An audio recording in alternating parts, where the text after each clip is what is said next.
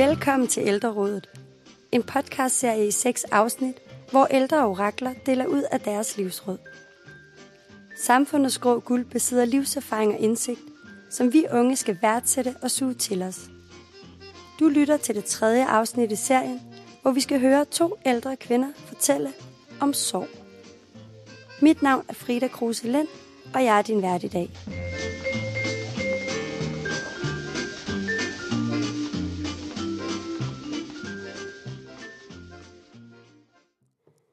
Jeg troede egentlig, jeg skulle lave et program om slankekur.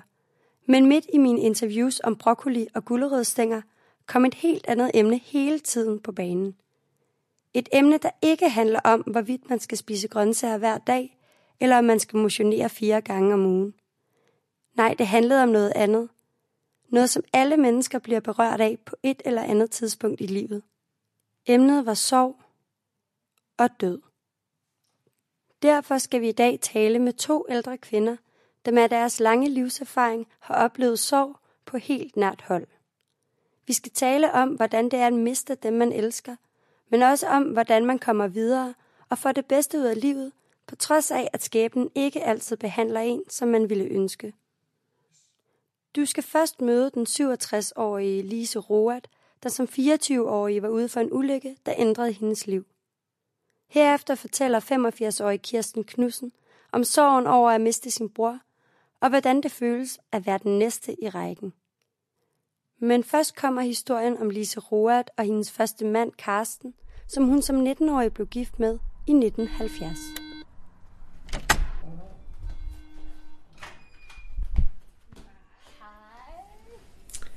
Ja, det var da jeg var helt ung. Så øh, min første mand og mig, vi, vi havde det fantastisk sammen. Og vi var så glade og hoppede rundt, og så gik vi på studenterkursus. Og så i pausen, så gik vi over og spiste hver en halv liter is. Nej, det gjorde vi jo ikke hver dag, men, men vi gjorde det ret tit.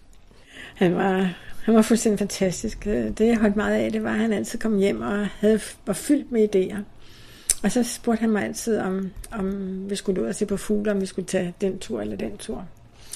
Og så kunne jeg jo vælge mellem to, og det var meget rart at, at, at ligesom altså føle, at vi var et team. Og, og det følte jeg virkelig, vi var. Vi, hvis jeg var bedre til at, og det var jeg som regel til at, at huske fuglestemmer, så, så blev han jo inspireret til at, at blive lige så dygtig. Og, og vi gik meget i naturen og så på fugle. Og, og det var en meget dejlig tid for mig. Vi rejste, og på et tidspunkt, så et år, så havde vi haft sådan noget med, at vi skulle rundt på alle øerne.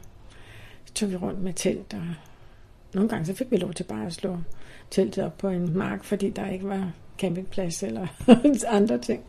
Så, så det var nogle vidunderlige år med min mand. Vi passede godt sammen. Jeg har ikke fundet en mand, en mand, der var lige så god som ham siden. Det har jeg ikke.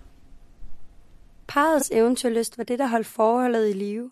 Men det var også netop eventyrlysten, der tog livet af forholdet. Begyndelsen på afslutningen fandt sted en kold vinterdag i 1975 på vej til Lise og Carstens ødegård i Sverige. Øh, så skulle vi derop om aftenen og havde nogle venner med. Og vi var ret mange, så vi var øh, ligesom i to biler. Og så, øh, så siger min mand så til mig, Lise, kan du ikke gå over og sidde sammen med Tage og Lone? Så, så kan vi være i, i den her bil øh, resten. For vi sidder jo lidt mest. Og jeg havde sådan lyst til, og det skulle man jo altid føle. Man skal følge det, man har lyst til. Jeg havde sådan lyst til at sige, det kan du selv gøre, så kan jeg køre bilen. Og det skulle jeg have sagt. Men det gjorde jeg ikke. Jeg gjorde bare, som han sagde. Jeg gik derover. Jeg satte mig der. Mens vennen Tage og hans kone Lone sad på forsædet, sad Lise på bagsædet, uden sikkerhedssele. Tag han kører, og Lone og mig, vi siger, altså det begynder at blive glat. Du kan se, der falder sne der. Du må sætte farten ned, Tage. Han satte ikke farten ned. Og vi blev ved og ved og ved. Og vi blev ved med at sige til ham at sætte farten ned, og han gjorde det ikke. Og med det resultat, at øh, så bilen den ligesom gled lidt af vejen. Der var sådan øh, en ligesom bue på vejen på det sted. Men øh, vi øh, glider så lidt af vejen og ud i, i øh, øh, slæbesporet der, de har i Sverige. Men øh, men han får den sørme rettet op. Og øh, øh, så kommer den så øh, øh, over på, på den rigtige vejside, men, men så har den for meget fart på, så den glider ligesom over i den modsatte vejside. Og der kommer det der kæmpe store lastvognstog imod os, så jeg var jo godt klar over, at nu var uh, livet forbi. Men i sidste øjeblik, lige før at det rammer os, der er bagenden, den ryger sig ud i, i slæbesporet på den modsatte side, på den anden side af det her lastvognstog. Øh, det har også måske gået meget godt, men så i det, at lastvognstoget, eller altså en, en stor lastbil med anhænger, altså der er kæmpe lang og også en anhænger på, i det, de ryger forbi, så giver det jo noget lufttryk. Og det lufttryk, det gør, at bagenden på, på folkevognen, den så ryger ud over øh, øh, slæbesporskanten i den modsatte side. Og vi ender en, med en hel masse rullinger nede på en mark. I de sekunder bilen ruller rundt, gennemgår Lise hele sit liv i hovedet. Det var også fantastisk, at man øh, kunne gennemleve hele sit liv, øh, lige inden man troede, man døde. Øh, og jeg kan huske, at jeg der sagde til Gud, tak for den tid. Jeg fandt ikke ud af, hvad meningen var med livet, men, men tak for den tid, jeg har levet. Men Lises liv endte ikke her. Hun kom til sig selv ved lyden af sin vens stemme. Altså, øh, det første jeg hører, det er, at tage han spørger, om vi kom noget til. Og øh, så siger jeg, at jeg har det dårligt. Og øh, de kommer ud af deres sikkerhedsseler, og, og det viser sig, at øh, bilen er jo landet på hovedet, og senere da jeg er kommet ud af den, så kan jeg godt se, at den ligner et meget flot kunstværk. Men øh, bildørene kunne ikke åbnes, så, og, og på en eller anden måde, så fik vi et, øh, en rude, øh, lukke så meget ned, så man var længe om at klemme sig ud af den. Og øh, jeg var helt fortumlet og havde det meget dårligt. Og hovedet gjorde jo ondt. Det er forfærdelig hovedpine. Men endelig så kommer vi ud, og vi kommer også op på vejen, der er så glat, så man er ved at falde af den. Men deroppe, der, hæng, der, der sidder så også en, øh, et ægtepar i en bil. De fortæller, at de havde kørt lige efter lastvognstoget og set, hvad der skete. Og de var i sådan en chok. Så sagde jeg, hvorfor kom I ikke og hjalp os? Og de sagde, jamen, det kunne de slet ikke finde ud af, for de tænkte, at de mennesker, de måtte være skåret fuldstændig i små stykker. Lise fik kæmpet sig ud af bilen. Men efter kort tid begynder hun at miste førligheden, og til sidst kan hun næsten ikke bevæge sig. Hun tog derfor til Norge i et halvt år for at få behandling. Men der skulle gå ni år, før Lises krop begyndte at fungere nogenlunde normalt igen. Og det sled på forholdet til hendes mand. På et tidspunkt så var det for meget for ham, fordi jeg lå bare der og kunne ingenting. Så, øh, så efter jeg kom tilbage igen fra, fra Norge, så, øh, så kunne han ikke magte det. Og så blev det for meget for ham. Senere så fortalte han, at det var fordi han var gået ned med stress, fordi han havde prøvet at snakke med lægen, og, og han fik ikke noget hjælp. Og, og det var for hårdt for ham at, at kunne, så han, han gik bare sin vej lige pludselig. Og han vidste ikke, hvad han skulle drive eller gøre i. Og han kunne slet ikke forstå det der, at jeg havde været mere frisk end ham, og der var fyldt med liv og glæde i mig. Og, så, og jeg synes jo, han var mest. Men han synes jo, jeg var det. Og så jeg bare lige lå der og ikke kunne nogen ting. Det, det var for meget. Det kan jeg jo godt forstå. Men hvordan klarede Lise sig gennem den svære tid med en krop, der ikke kunne bevæge sig, og med et knust hjerte? Hun fandt en ro i Gud. Jeg kan huske, at jeg bad. Jeg har nok bare bedt til Jesus, men, men jeg kan huske, at jeg bad på et tidspunkt. Og min mand, han havde forladt mig, min første mand der, efter den der bilulykke. Og, øh, og jeg lå bare, og jeg kunne kun røre den her øh, ringfinger så meget. Og ellers så lå jeg helt lammet. Og så bad jeg indeni. Og så skete der et mirakel. Og det var min nabo, som havde nøgle til lejligheden, og ellers aldrig nogensinde kunne finde på at gå ind i den her lejlighed. Hun kom bare ind. Ja, jeg kunne mærke, at jeg skulle ind. Gud, skal lov, sagde jeg. Og så tog hun så fuldstændig af mig sammen med en af mine venner op i Sverige. Og det år, hvor jeg så var rigtig lam og, og havde det rigtig dårligt, så havde jeg de to gode omkring mig. Så, så hver gang jeg har bedt, så har jeg ikke fået lov til at ligge. Jeg har ikke øh, følt på noget tidspunkt, at, øh, at øh, jeg ikke blev taget mig af, når jeg blev bedt, eller når jeg bad om noget. Så, så jeg må nok sige, at, at det er måske det vigtigste for folk at, at få at vide, det er, at der er et ærligt sted, man kan bede fra inde i sig selv. Der er i åndedrættet tæt på hjertet. Og netop det at bede til nogen eller noget, har hjulpet Lise flere gange. Hun har fundet en ro i det spirituelle, hvor det er vigtigt at stille spørgsmål dybt inde i sig selv. Jeg øh, spurgte på et tidspunkt Jesus inde i mig selv, øh, hvad er meningen med livet? Fortæl mig, hvad meningen med livet er. Og øhm, øh, første gang, hvor jeg stillede mig selv det spørgsmål, det var, da min mand, han ville have min første mand, som jeg jo så øh, ikke fik lov til at beholde. Men øh, da han sagde, at nu ville han have børn. Og jeg så sagde, børn i den her verden? Ja, jeg skal ikke sætte nogen børn i verden, før jeg kender meningen med livet. Men øh, så var det jo, jeg kom ud for den bilulykke, så jeg fik ikke nogen børn med ham, men med min anden mand senere.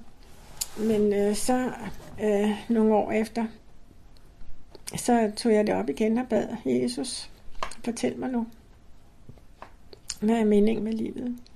Og så sagde han, at søge Gud, finde ham og følge ham. Og, øh, og der er det godt at kunne bede på det fra det ærligste sted inde i sig selv og overgive og give slip. Og så er det rigtig godt at kunne, kunne øh, jagtage sit åndedræt hele tiden. Lise fandt senere i livet en kæreste, hun kunne dele sin spiritualitet med. Jeg har jo lige boet sammen med en, der hedder Vilhelm. Og Vilhelm, han, øh, ja for det første, så hjalp han mig jo på alle mulige måder ved netop at løfte og bære, var meget omsorgsfuld. Og jeg, jeg har følt, at jeg virkelig kunne nyde mit liv, fordi de gener, jeg har haft i så mange år, de blev fuldstændig afhjulpet. Så jeg var jo meget glad. så for mig så har det betydet meget at, at have en, som jeg kunne øh, snakke med, og også øh, især der i starten, hvor det var, at vi kunne øh, snakke sådan meget åndeligt, altså fra vores øh, indre øh, sjæl. Men øh, langsomt skete der jo noget. Wilhelm fik først en infektion i maven, og derefter begyndte han at blive mere og mere dement. Særligt husker Lise en bestemt episode. Jeg kan huske, at øh, han stod der, hvor vi plejede at gå til seniordans, og ventede på mig. Og så stod han der, og når jeg så kom, så kunne jeg se, at han i øjnene tænkte, hvem er hun? Og så da jeg gik hen og, og krammede ham, så øh, var der ikke noget kram, altså fordi han, han, han kendte mig jo ikke. Og øh, så sad vi over for hinanden til øh, noget, noget andet, der skulle være. Og jeg kunne se, at han hele tiden sad og tænkte, hvem er hun? Øh, hvor kender jeg hende fra? Og øh, da jeg så snakkede med ham bagefter, så sagde jeg, du havde jo bedt mig om at komme. Nå, havde han det? Ja, det kunne han ikke huske. Så, så det var sådan en rigtig god dag med en økseskaft. Så sagde jeg, skal vi ikke øh, gå hen og sætte os og snakke? Nå, men han synes ikke, han kendte mig, så det synes han ikke, der var nogen grund til. Hvordan føles det? Ja, det var virkelig grænseoverskridende. Mærkeligt. Mm. Så, så det er jo en, en meget voldsom øh, situation at være i. At man, øh, et menneske, man har haft så tæt ind på livet, og så kan vedkommende ikke kende en. Udover at bede til Gud og at finde en ro i sig selv, har Lise også et andet bud på, hvad man kan gøre for at komme igennem en periode med sorg. For hver gang, så handler det om at snakke sig ud af det. Jeg tror, det er alfa og omega, at man får sat ord på, at man skriver ned, at man digter, man gør alle mulige ting for at fortælle, hvordan man har det, hvad der sker, og, og hvad man føler i alle de der situationer. Og jeg synes jo, i den her situation, hvor man har boet så tæt for så kort tid siden, så er der rigtig meget til at holde på. Så der er rigtig meget, men nu har jeg bare ikke haft så meget tid. der er rigtig meget, man har lyst til at få skrevet ned. Også den 85-årige Kirsten Knudsen har oplevet at have sorgen helt tæt på kroppen. Her fortæller hun om, hvordan det er at miste sin bror Jan alt, alt for tidligt. Jeg skulle til begravelse over i kirken, og så, øh, så ringede min svigerinde, hans kone, ja, til mig og sagde, at han havde hængt sig. Jeg tænkte jo, det var, det kunne jeg slet ikke, det kunne jeg slet ikke bære, at han havde hængt sig. Han var kun 39 år. Det var en stor sorg for Kirsten at miste sin lillebror, som hun følte sig som en mor for. Men for broren havde livet ikke længere været til at holde ud. For det første var han lidt psykisk øh, ubalance. Han er faktisk været indlagt på hospitalet, psykiatrisk hospital, og så var han blevet sendt hjem, og de kunne ikke gøre noget for ham. Og han havde et dårligt ægteskab, hvor hun, hun var ikke glad for ham. Han var så forelsket i hende, hun var så køn. Og så blev han sendt hjem, og så få dage efter, så hængte han sig. For Kirsten blev sorgen over brorens død endnu sværere at bære, fordi hun kom fra et kristent hjem. Det var meget sørgeligt, synes jeg. Øh, jo, nu har det, det har da også været sådan religiøst, at jeg har synes, at jeg har altid lært, at det, det er en synd at tage sit eget liv. Det må man ikke. Så, så, så det synes jeg var forfærdeligt, at han tog sit eget liv på den måde, han hængte sig. Så det var en stor, stor sorg. De psykiske men satte sig i Kirstens krop, og en tid efter brorens død fik hun meget ondt i ryggen og kom derfor på en smerteklinik. Efterfølgende øh, så, så fik jeg så mange smerter i min ryg, og havde det så dårligt. Og så kom jeg på smerteklinikken, og så sagde de, at det var en uforløst sorg, jeg havde. Fordi der havde været så meget sorg i min familie, og, og død og begravelse. Og... På smerteklinikken fik Kirsten at vide, at hun skulle skrive et afskedsbrev til sin bror. Min kære, kære Jan, jeg kan næsten ikke skrive et afskedsbrev til dig, da jeg næsten ikke kan forstå, at du er død. Det er frygteligt. Men selvom Kirsten skrev et afskedsbrev til Jan, er hun stadig i gang med at bearbejde sin sorg. Men det er jo ikke noget, man sådan kommer over. Det har jeg aldrig rigtig kommet over. Men hvad gør man altså for at kunne leve med sorgen? Jamen, man er jo nødt til at komme videre jo, og, og, og leve livet, og deltage i det, man plejer og sådan noget. Men inderst inde, så er man, så er man jo såret meget, ikke? Sorgen er stadig stor, men Kirsten er godt klar over, at døden er en naturlig del af livet. Hun har derfor også forberedt sig selv på, at hun måske er den næste i rækken. Derfor har hun blandt andet skrevet en bog om sin livshistorie, som hun har givet til sine venner og familie. Så har jeg forberedt med at, at skrive, mit, at skrive bogen, og så har jeg forberedt mig med at skrive til om, om min begravelse, hvordan det skal foregå, og salmer og sådan noget for at lette børnene, at de ikke skal sidde og sige, nej, den der skal vi ikke have, den skal vi ikke have. Salmerne til min begravelse. Men så var det ligesom om, at jeg tænkte, jamen så er det, så er det ved at være slut. Altså, jeg følte, nu havde jeg ligesom gjort alle de der ting, jeg kunne, ikke? Men, øh, men sådan skal jeg jo ikke tænke, vel? Fordi jeg kan jo være, at jeg lever længe nu. Det ved man ikke. Men der måtte jeg også ligesom sådan komme ud over det, at, øh, at jeg måske var helt ude på kanten. Hun er også begyndt at strikke skytsengle, som hun giver til kraftramte børn, fordi hun gerne vil give folk et håb i en svær tid. Ja, for ved du hvad, de stakkels forældre, der har det sådan med deres børn har kræft, ikke? Det, det må være forfærdeligt, og de kan ikke gøre noget. Så tænkte jeg, at jeg kan da glæde dem med at strikke, for jeg kan godt lide at strikke fugle, fugle og engle. Nu, nu er det engle jo. Skytsengle. At kunne hjælpe folk med et par skytsengle betyder meget for Kirsten, fordi hun selv har oplevet, hvor magtesløs man er, når personer, man elsker, har det svært.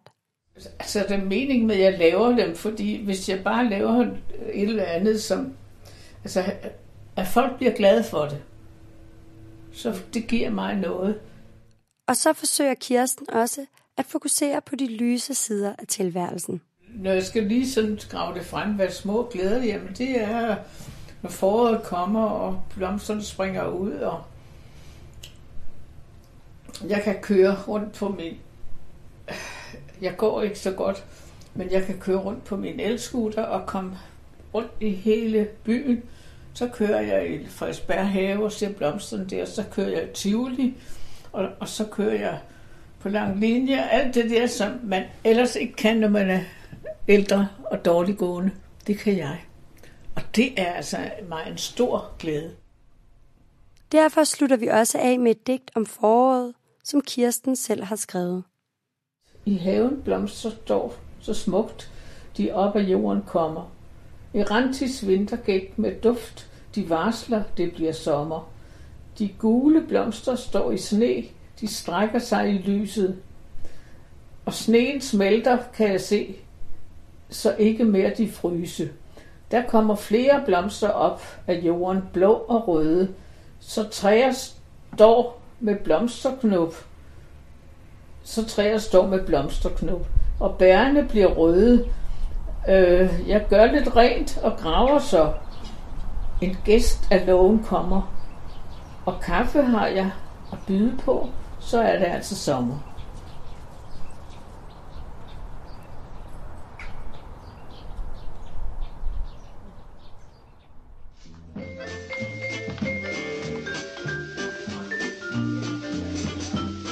Det var alt fra Ældrerådet i dag.